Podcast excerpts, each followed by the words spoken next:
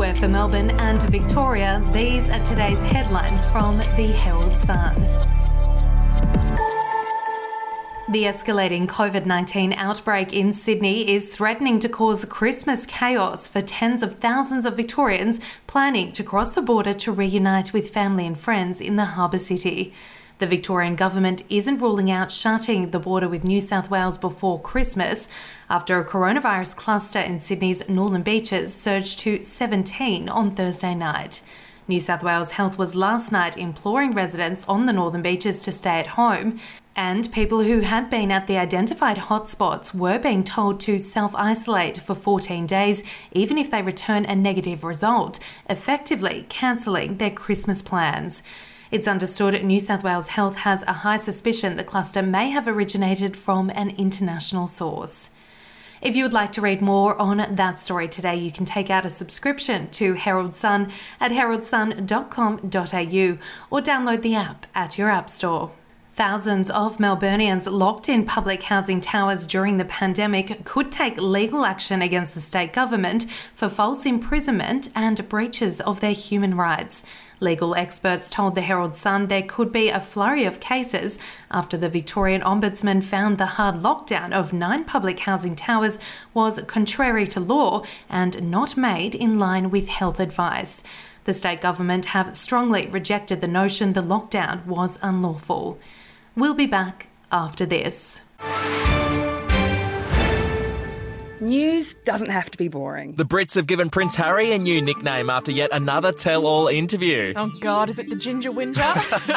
Let the team at news.com.au get you up to speed each day with their podcast, From the Newsroom. a couple were busted joining the Mile High Club. Well, I guess they can't fly Virgin anymore. Politics, sport, red carpets, royals. Get all the goss in just a few minutes. Follow From the Newsroom wherever you get your podcast from. Police are bracing for the busiest summer break ever on our roads as Victorians unable to fly overseas take road trips locally and interstate. Police are using holiday booking information to target popular locations where there will be big numbers of tourists travelling to and from their destination, with officers including booze buses and unmarked cars deployed to these areas. There has been 206 road deaths so far this year, with hopes the toll could rank close to the lowest on record if motorists heed safety warnings. A three week blitz begins on Friday. And results from a study of the most popular beers drunk in lockdown are in. Carlton Draft was a hit in Lyndhurst, while in Point Cook and Sunshine, Mountain Goat, Little Creatures, and James Squire were the drinks of choice. Meanwhile, inner city Melburnians had a thirst for craft beers, but there was one brand so popular it was in short supply.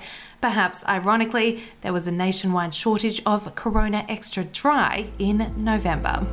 Those are your headlines from the Herald Sun. For updates and breaking news throughout the day, take out a subscription at heraldsun.com.au. We'll have another update for you tomorrow.